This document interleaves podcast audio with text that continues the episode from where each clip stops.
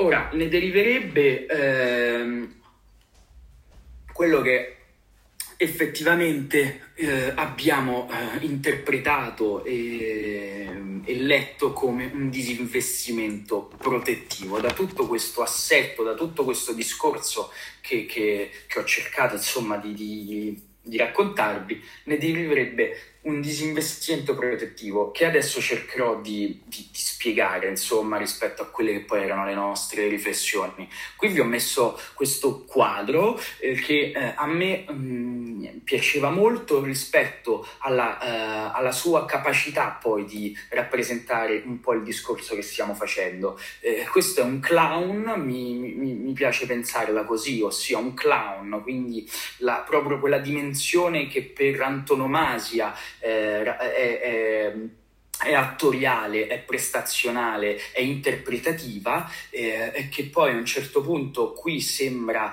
eh, mettere un attimo da parte quel suo eh, quel, quel, quel, ruolo, sembra eh, uscire un attimo fuori da, dal suo ruolo e addirittura quindi incrocia le braccia, eh, ne, ne, in qualche modo si affranca quindi da, da quella dimensione eh, di, di, rappresentazione costante e, e però cosa ne rimane? Rimane un volto incupito, un volto torvo, un volto stanco, un volto deluso, quasi che eh, effettivamente non sappia eh, che direzione prendere, insomma. E questo, secondo me, adesso potrebbe rappresentare quello che, che, che vorrei provare a spiegarvi.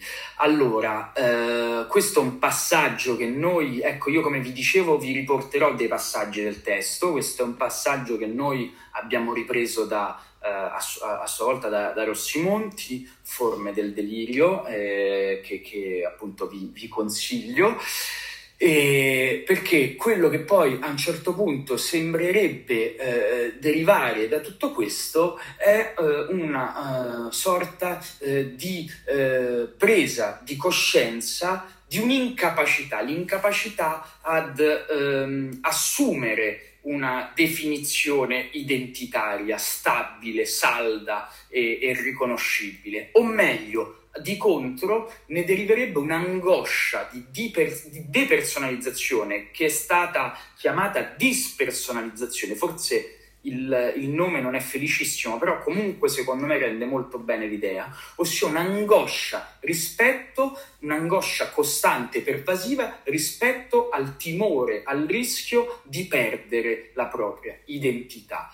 Davanti quindi a, quelle, a tutta quella conformazione di cui, alla conformazione di cui stiamo parlando, ne deriverebbe poi soggettivamente un'angoscia identitaria che diventa eh, perfondente, diventa esasperante, diventa, diventa in qualche modo eh, eh, ingestibile e, e, permanente in qualche modo. E, e tale angoscia però ehm, interessante eh, è il fatto che probabilmente questo fenomeno di dispersonalizzazione non è unicamente eh, non ha un, un, senso, un significato unicamente sul piano della sintomatologia, per cui effettivamente resta un sintomo con tutto ciò che ne consegue, ma probabilmente ha un valore protettivo rispetto a cosa? Rispetto a una vulnerabilità eh, narcisistica e a un io che è estremamente vulnerabile proprio perché incapace di riconoscersi e incapace di direzionarsi, cioè di assumere in qualche modo un percorso che è stato definito, chiamato come personazione, cioè io lì dove non riesco più, e vedremo il perché, a mettere in atto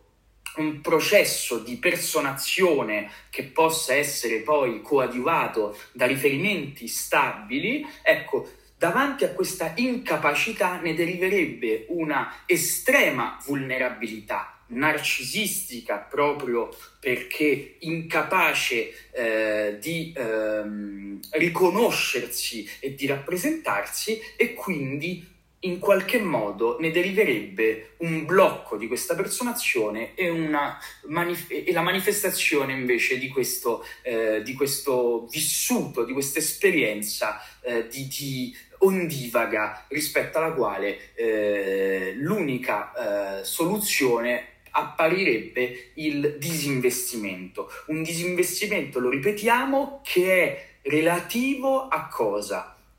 A un processo eh, eh, appunto di personazione e di autorappresentazione che Brossimonti, come dire, ci suggerisce essere nient'altro che una capacità di integrazione, di coerenza narrativa del proprio io. Diventa impossibile pensarsi in maniera integrata nel presente, nel passato e nel futuro. Non si sviluppa un'adeguata funzione narrativa. Se io non so più in che direzione andare e quindi non so più effettivamente chi sono, non riesco neanche a integrare questo tipo di esperienza con la mia storia e con lo sviluppo di una progettualità e di una futuribilità c'è un blocco, c'è una, un annullamento, c'è un ritiro che si eh, diventa, come dire, inficiante e compromettente, ma che mi protegge, mi protegge rispetto a cosa? rispetto a una, un, dire, un, una, crisi, una crisi che sarebbe insostenibile. Questo è un passaggio molto, secondo me, eh, delicato che cercherò di di, di, di raccontare nella maniera più chiara possibile.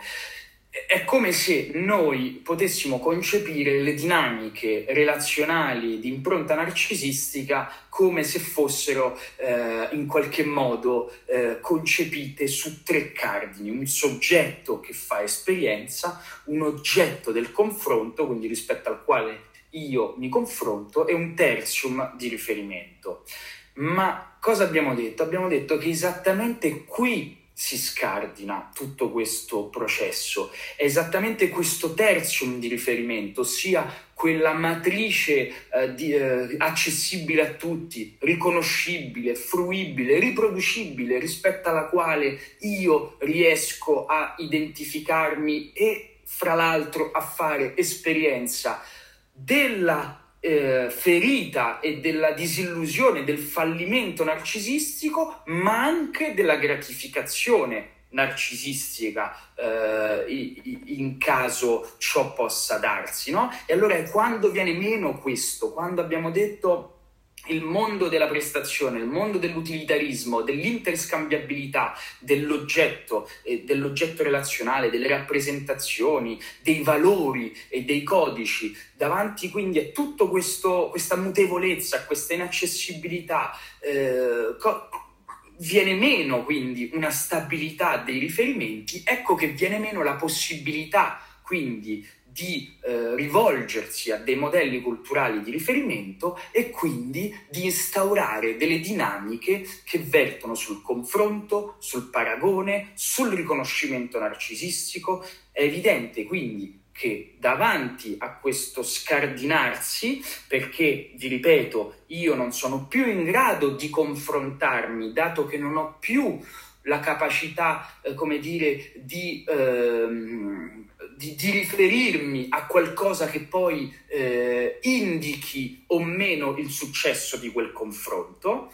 Ne deriverebbe quindi, abbiamo detto, una dispersonalizzazione e un disinvestimento rispetto a questa eh, angoscia eh, identitaria, costante, eh, relativa a un'apparenza irraggiungibile, inaccessibile, irriproducibile. Basti pensare al mondo del, eh, ancora una volta, della digitalizzazione, al, costante, eh, al costante avvicendarsi di, di, di, di, informazioni e di caratterizzazioni che però poi non aggiungono mai nulla, no? E allora tutto questo cosa crea?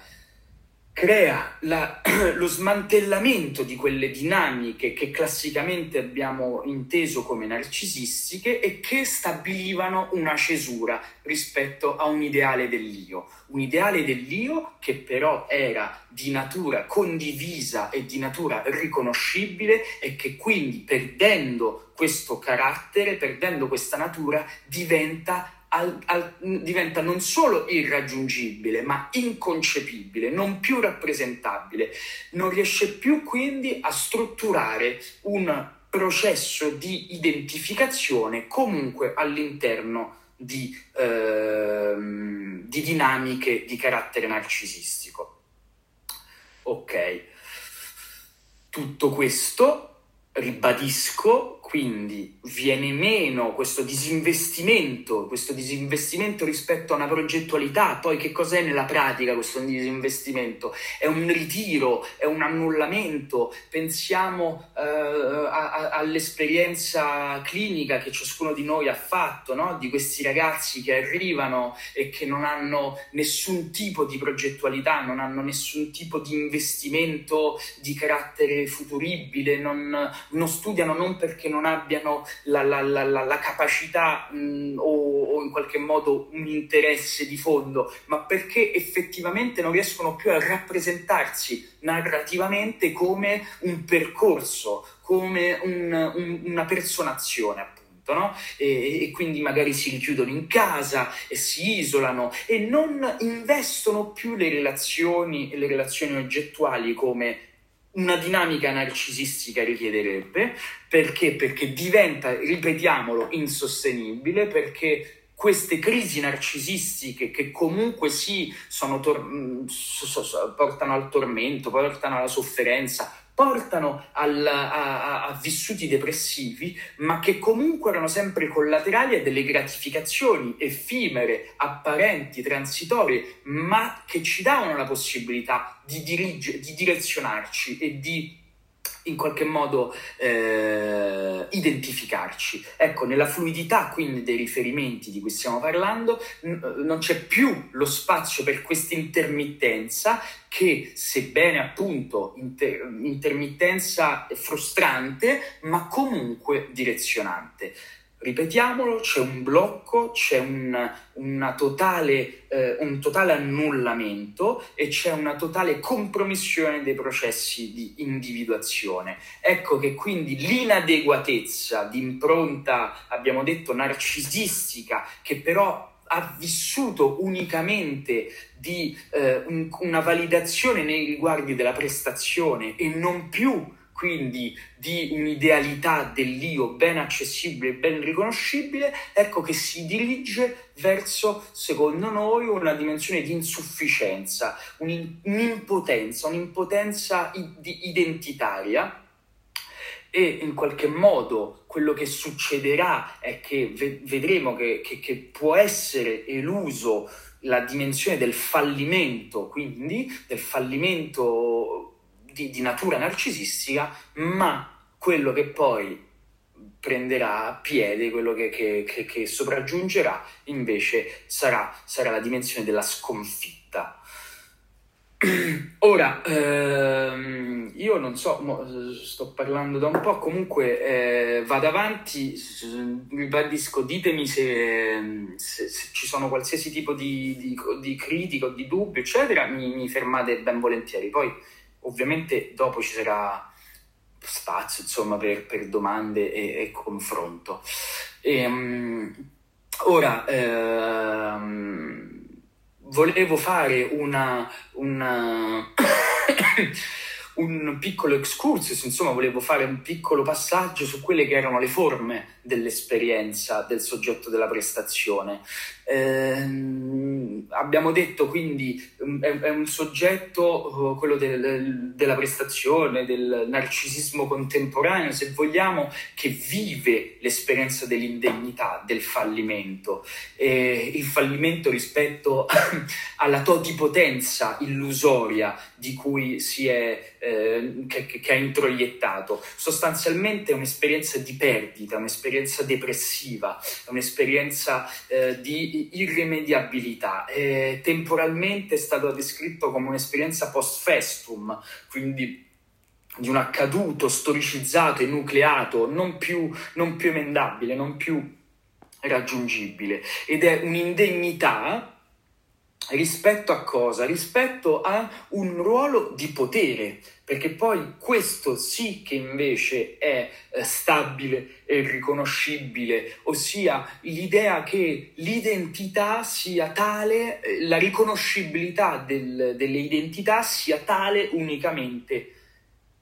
in virtù della, come dire, de, de, di, di, un potere, di un potere che è agognato, che è desiderato, di un, una posizione di potere e, e che è ambito da, da tutti, appunto, mm, da tutte le linee di sviluppo e tutti i percorsi, diciamo così, identitari, nessuno escluso, anche quelli sedicenti alternativi.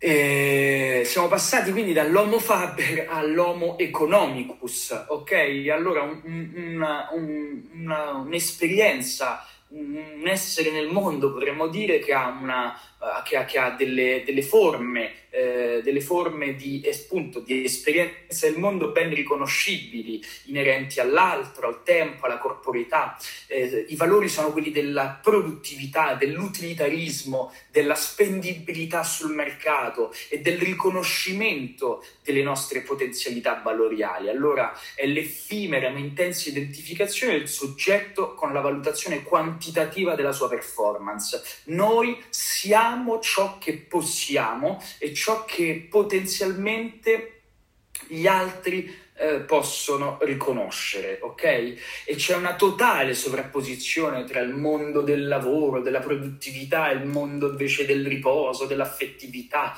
e del pubblico e del privato, del ludico e del produttivo. Non c'è più confine perché tutto è interscambiabile, tutto è spendibile, tutto è eh, in qualche modo eh, svendibile in nome di, di, una valorizzazione ulteriore. Quindi profitto e valorizzazione sono le dimensioni, i valori eh, de, de, dell'homo economicus, è un io posso che diviene io debbo, ma io debbo non nel senso, diciamo, classico, telemba- telembacchiano del eh, io eh, debbo eh, sul piano superegoico, se vogliamo, bensì io debbo ancora di più, non posso mai fermarmi. È un come dire, è, è, quello che appunto in un gergo, se vogliamo, anche molto caro a chi fa ricerca, eccetera, è il feedback positivo, cioè più eh, investo, più debbo reinvestire. E, e, ancora eh, le relazioni, no? Allora eh, co- entriamo in contatto con una contraddizione, quella tra intimità e privacy. La prima, eh, come dire, rappresentazione di una debolezza, eh, di, di, una, di, una, dimensione appunto introspettiva e che però potenzialmente rallenta e produce, eh, porta a un ripiegamento, porta a, a una dimensione, scusate, improduttiva aggressiva e, e, e che in qualche modo espone il soggetto alle dipendenze dell'altro come eh, entità affettiva, entità responsabilizzante, come eh, eh, persona richiedente. E invece quello che, che, che, sopraggiunge è la privacy, invece baluardo di un nucleo che deve rimanere inaccessibile, che deve rimanere mh, precluso allo sguardo altrui. Ancora una volta mi viene in mente la privacy eh, come dire, arbitrariamente gestibile, basti pensare ai social network, ossia lì dove, eh, come dire, ciò che è privato e ciò che non lo è viene definito in maniera sempre transitoria, sempre instabile, sempre mai definitiva, a seconda poi di quello che è la, eh, come dire, eh, la prestazione relazionale, appunto. Il corpo e la corporeità il soggetto, dice Stanghellini, scegliendo il proprio corpo, sceglie o crede di scegliere la propria identità. Il corpo non è più eh, un'identità eh, incorporata, se vogliamo, un, una, dire, un, un'esperienza soggettiva identitaria, ma diventa un corpo oggetto, diventa il corpo che ho, diventa un corpo da definire, da modificare, da plasmare, da vendere, da mostrare un corpo che viene dato in qualche modo all'altro e che l'altro possa riconoscere e sul quale poi possa identificare le, le, nostre, le nostre soggettività. E allora Infine, l'altro, il rapporto con l'altro, un altro inteso sia come oggetto relazionale, ma anche, diciamo, più in accezione fenomenologica come un, un organizzatore di senso, per cui l'altro, la dimensione dell'altro svanisce proprio perché svanisce la possibilità di concepirlo come eh, interlocutore di una relazione oggettuale sulla base di una condivisione, di una condivisione di valori e di riferimenti che possano direzionare il paragone. Vengono meno il paragone, il confronto, la relazionalità, quindi viene meno uh, l'intenzionalità, non, non vi, quel, quel disinvestimento riguarda quindi finalmente l'altro svanisce l'alterità e svanisce qualsiasi dimensione di idealità. Che cosa succede? L'indefinito, l'indistinto arrivano e, e, e, in qualche modo devastano l'esperienza vissuta del, eh, del, soggetto. Tutto diventa, come dire, un'amalgama indistinto e, e, senza riferimenti. Il presente marasma di codici e linguaggi, la fluidità eh, degli indirizzamenti, insomma, tutta questa confusione di cui stiamo parlando eh, porta a un'esperienza della complessità che non può appunto in assenza di qualsiasi punto di riferimento far altro che bloccare e, e, e inibire e coartare il soggetto. E le norme quindi eh, imposte, se vogliamo, sovraordinali di cui parlavamo si sono demateri- dematerializzate e quello che ne, ne, viene compromessa è la libertà, vedremo, la libertà sogget- l'esperienza soggettiva della libertà eh, il soggetto non si riconosce più in quanto tale perché non è più capace di riconoscersi soggetto diverso dall'altro, ok? E adesso arriviamo alla parte, diciamo, finale eh, del discorso. Spero che, eh, insomma, eh, il discorso eh, un senso lo, lo, lo, lo, stia mantenendo e quindi adesso eh, mi, mi, mi accingo alla parte più clinica se vogliamo. Scusate. Alla parte più clinica eh, del, de, di questo discorso appunto. Lo sviluppo perché ricordiamo che poi quello che ci interessava era cercare di capire la relazione che tra mondo del narcisismo contemporaneo eh, si instaurava con le, i potenziali sviluppi paranoidei. E allora l'idea di fondo è che eh, questi sviluppi eh, paranoidei eh, possano in qualche modo essere ascritti a una dimensione reattiva. Reattiva a cosa? Reattiva esattamente a, quella, a quel mondo indefinito, a, quella, a, quella, a quel marasma, a quell'amalgama di, di, di, di, assenza totale di riferimenti che effettivamente hanno portato a vissuti, esperienze, abbiamo detto, di dispersonalizzazione, di angoscia, di disinvestimento, di inibizione eh, per, di qualsiasi processo di personazione e di individuazione.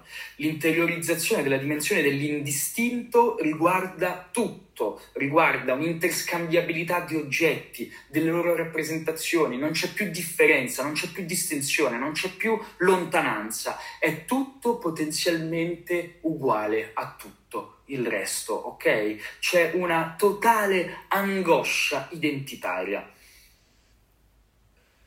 E eh, su questo effettivamente un, un come dire, un'esperienza che tutti noi nella nostra, nella nostra pratica clinica abbiamo fatto è, è, la, è, è, relativa a quella che è il funzionamento border, borderline, ossia eh, una serie di, eh, come posso dire, di, di, di attuazioni, di, di, difese e, e meccanismi eh, che hanno in qualche modo una funzione eh, riequilibrante relativamente proprio a, um, a, un, come dire, a una situazione di indefinitezza, a un indistinto che però, attenzione, rispetto al funzionamento borderline è sempre di natura affettiva, ok? Quindi questo tipo di conformazione psicopatologica nel border assume sempre una valenza affettiva. Questo secondo me è fondamentale sottolinearlo e vorrei leggere con voi questo passaggio di, di Rossi Monti in cui effettivamente spiega perfettamente questo concetto. Il decorso psicopatologico deve devia il proprio sviluppo ed elude qualsivoglia impasse depressiva, la quale d'altra parte imporrebbe il vuoto e l'arresto e va bene. Il funzionamento proiettivo e la radicalizzazione paranoide intervengono, Rossimonti dice, nel quasi delirio, nella quasi psicosi, e dopo vedremo bene che significa, per riproporre le distanze e testimoniare l'individualità sopravvissuta, fosse anche al prezzo di un'esperienza di solitudine e sconfitta. Il sintomo psicotico rappresenta il modo in cui quella persona in quel momento nella sua vita è stata costretta a dare un diverso assetto al suo funzionamento psichico, spostandosi verso la follia, ok? È un compromesso il funzionamento psicotico per il border, è un compromesso rispetto a cosa?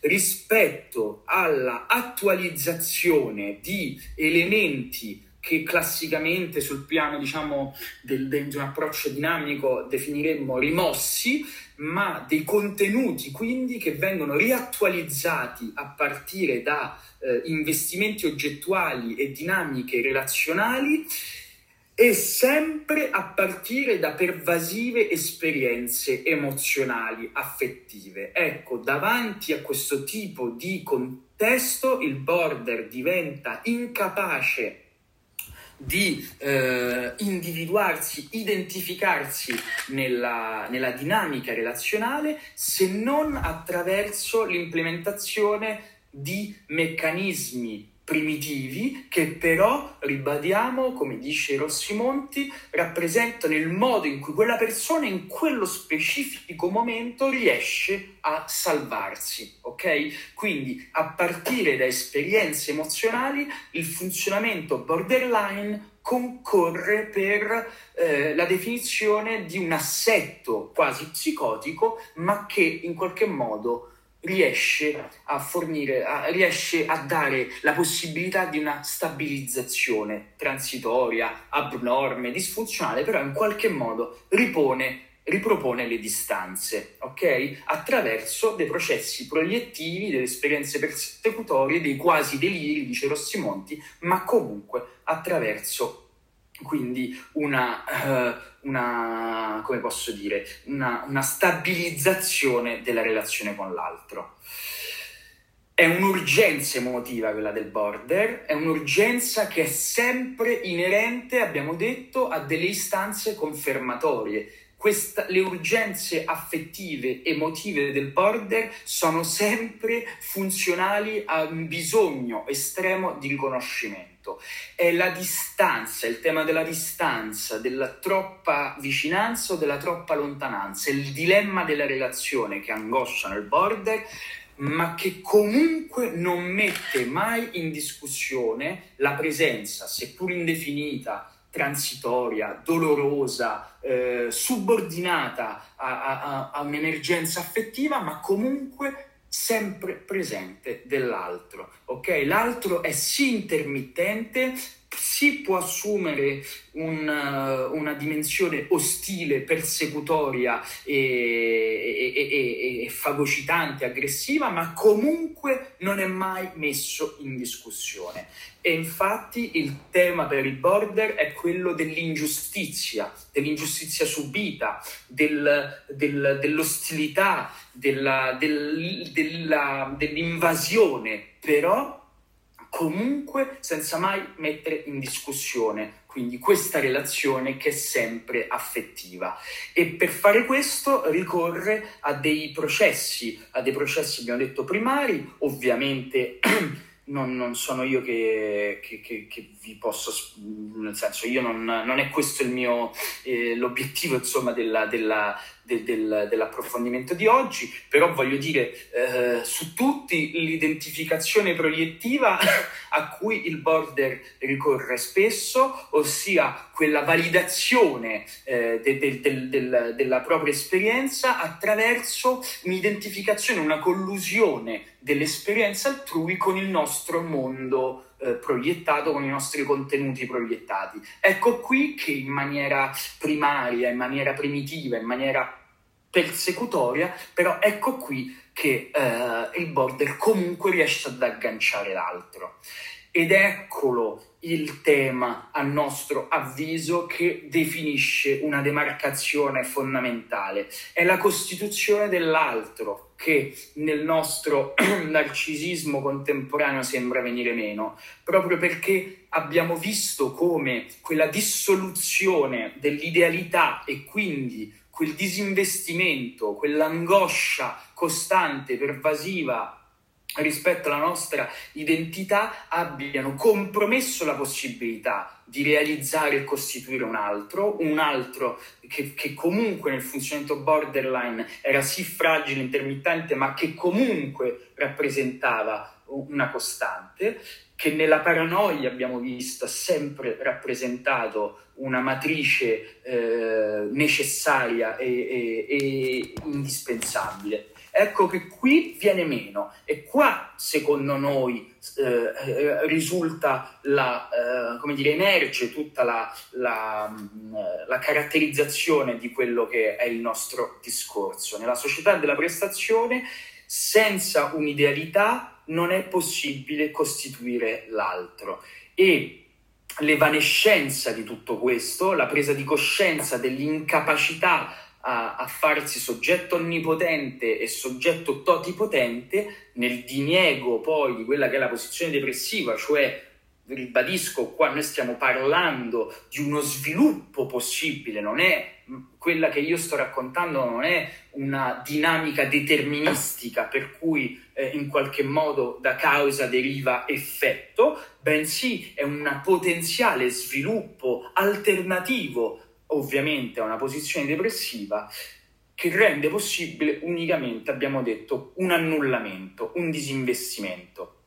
Ma nel narcisismo contemporaneo, quindi mancando quella, quel dilemma che è la relazione intesa come compromesso tra i poli della vicinanza e della lontananza, perché manca la possibilità di costituire l'altro, ecco che ehm, abbiamo detto l'annullamento del, del, soggetto porta a una, eh, eh, come dire, a un, a un, a un rinchiudersi, a un, a un, annullarsi, a un isolarsi e ovviamente a una trasposizione dei, eh, qualche modo delle esperienze vissute, che eh, è una trasformazione, scusate, delle esperienze vissute, che appunto abbandonano tutta quella dimensione che era eh, abnorme sicuramente, ma comunque ancora agganciata a una relazionalità, ossia a quelle, no, a quelle, a quelle dimensioni di, di, relative a un'ingiustizia universale e a una, un'ostilità e un'aggressività, ma emerge invece il tema della libertà. Il soggetto per, proprio perché incapace di rappresentare l'altro, di rappresentarsi nella relazione con l'altro, si sente incapace di rappresentarsi nelle sue potenzialità no? di, di, sviluppo. Su questo a me viene subito in mente eh, tutto, diciamo, quello che è eh, il, dire, il panorama molto attuale, molto eh, insomma dei giorni nostri relativo a per esempio a tutto quello che è il movimento negazionista, eh, Novax, eh, del, del, complotto, della dittatura, no? in cui effettivamente poi quello che viene portato in auge è il tema della libertà. Ma a tutto questo, come, come, come sviluppo ulteriore, ne, ne, ne potrebbe derivare la necessità di cosa? di un riassestamento anche qui, di un riequilibrio davanti a questa che effettivamente conforma e, e, e appare come, come un'angoscia insostenibile, un riequilibrio che possa ridefinire le distanze e quindi possa permettere anche qui una, uh, uh, come dire, un, un'intermittente transitoria, ma comunque appagante identi- identificazione. Ed eccoli quindi gli sviluppi uh, paranoidi delle esperienze del fallimento che anche qui come dire, assumono dei connotati eh, relativi all'esperienza vissuta eh, del mondo ben specifici.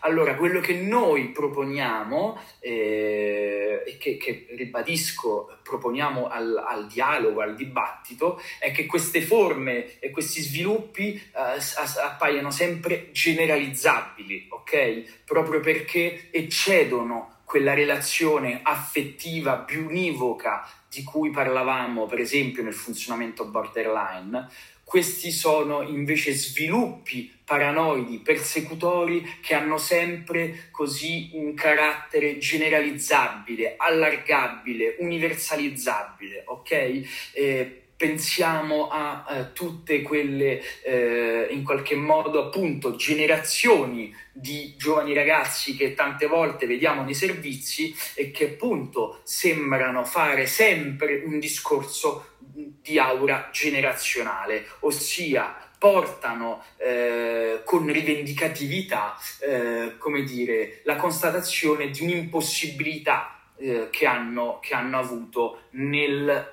proprio percorso di crescita e di individuazione. Abbiamo detto non più una giustizia, un'ingiustizia universale, bensì è la libertà che viene messa in discussione e che viene vissuta come, come compromessa, come alienata, è sempre un noi che si fa eh, promotore eh, dell'esperienza persecutoria e che si pone in termini, eh, su, come dire, eh, vitti, di, di, vittimi, di vittima nei confronti di un voi persecutore ostile possibile e, e, e le dimensioni sono quelle della rivendic- rivendicatività, dell'antagonismo, della rabbia, ok? Eh, rispetto sempre a qualche cosa che è stato, a una verità che è stata omessa, che è stata eh, dissimulata e che in qualche modo non viene eh, messa, messa mm, resa accessibile a, a coloro che si eh, esperiscono eh, che, mm, che come, come, come, vittime. Sono esperienze quasi psicotiche, questo è fondamentale, ossia proprio come abbiamo visto nel funzionamento borderline, non implicano una, una coscienza abnorme del mondo, un'esperienza, una trasformazione dell'esperienza, dei modi di esperienza del mondo.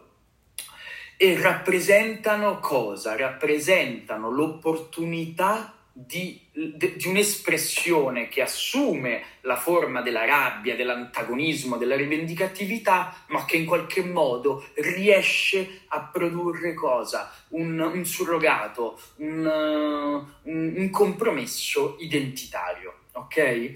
Abbiamo detto ancora non c'è una trasformazione dei modi dell'esperienza io mondo come in tutto ciò che concerne il mondo schizofrenico, la costruzione delirante eh, è quindi sempre funzionale a una ridefinizione identitaria.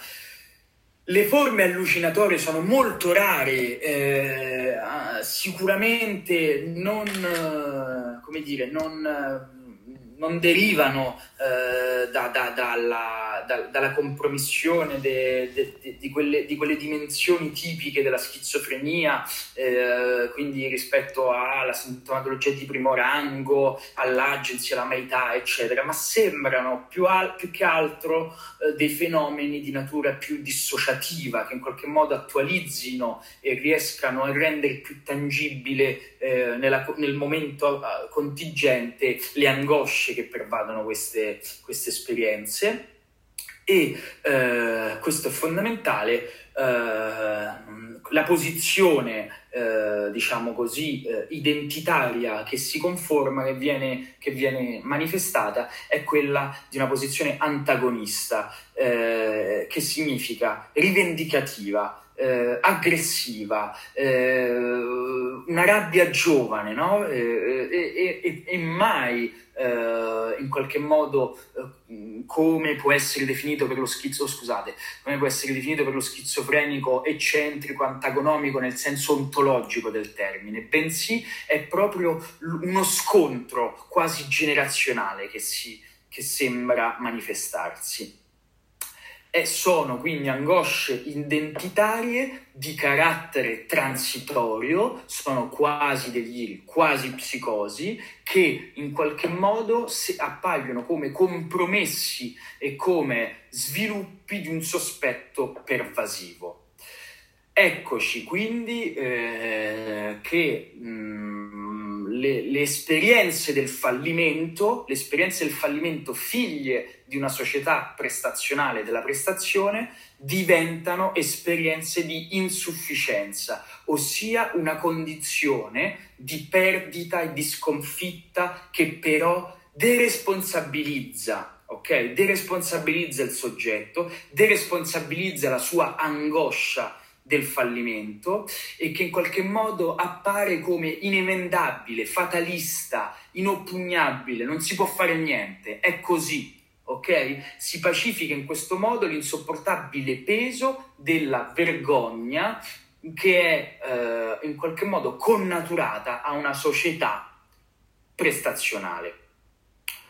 Ok, questo è il, eh, questa era la prima parte eh, del, del, dell'approfondimento. Se siete d'accordo, eh, io magari sbrigandomi, Fabio, dimmi anche tu, eh, andrei, eh, racconterei il caso clinico che avevo preparato proprio per dare una, come dire, una corrispondenza eh, a, a, tutto questo discorso. Beh, se qualcuno ritiene insomma, di fare qualche precisazione, domanda, eh, facciamo anche una cioè, figura come anche una specie di intervallo. Ah, ok se qualcuno... Oh, intanto mh, mm, ti volevo puntualizzare un po', tu hai citato Carniello, ma in realtà quelle sono le parole di Wagner. Eh? Sì, sì, quella è Carniello eh, che riprende... Cioè, Carniello, sì. cioè, quella sembra un'estrapolazione di un discorso fatto da uno psicopatologo raffinato, invece, ce l'ho qua, eh, e ehm, sono proprio, vabbè, adesso forse non ricordate bene, ma qualcuno sta registrando, che magari questo può essere utile poi. Io sto registrando l'audio, cioè senza la diapositiva. Elena, no? Sì, sì, Elena? sì, sono Elena. Eh no, va bene, anche l'audio va bene, anzi. E, no, perché è molto densa, quindi se avete la possibilità di riascoltarlo forse può essere utile, no? Cioè, poi lo condividiamo. Dicevo, questa mh, lo puntualizzo perché è talmente definito il mondo del delirante eh, storico, no? quello della, diciamo, de, della fine dell'Ottocento, cioè i casi Schreber, i casi Wagner, cioè che lo stesso Wagner, quando poi ha scritto, cioè perché lui poi era un aspirante drammaturgo, quindi quando ha scritto il caso, cioè Van si chiama addirittura, cioè si chiama, lui ha scritto un'opera eh, che doveva essere rappresentata a teatro, dubito che poi sia stata mai rappresentata, eh, che si chiama Van, cioè Delirio, in cui lui descrive proprio questa esperienza del delirante, quindi quelle cose che dice del delirio di persecuzione, del delirio di grandezza, poi magari ne riparliamo in, in, un'altra occasione perché è molto interessante questa cosa, cioè questa delineazione del, eh, del delirio che è il volto e l'essenza, invece il delirio di, grandezza, il delirio di grandezza è la maschera e l'apparenza, sono parole sue. Sì. Cioè lui le fa dire allo psichiatra che interloquisce con Ludwig di Baviera, che è il, il, diciamo, il protagonista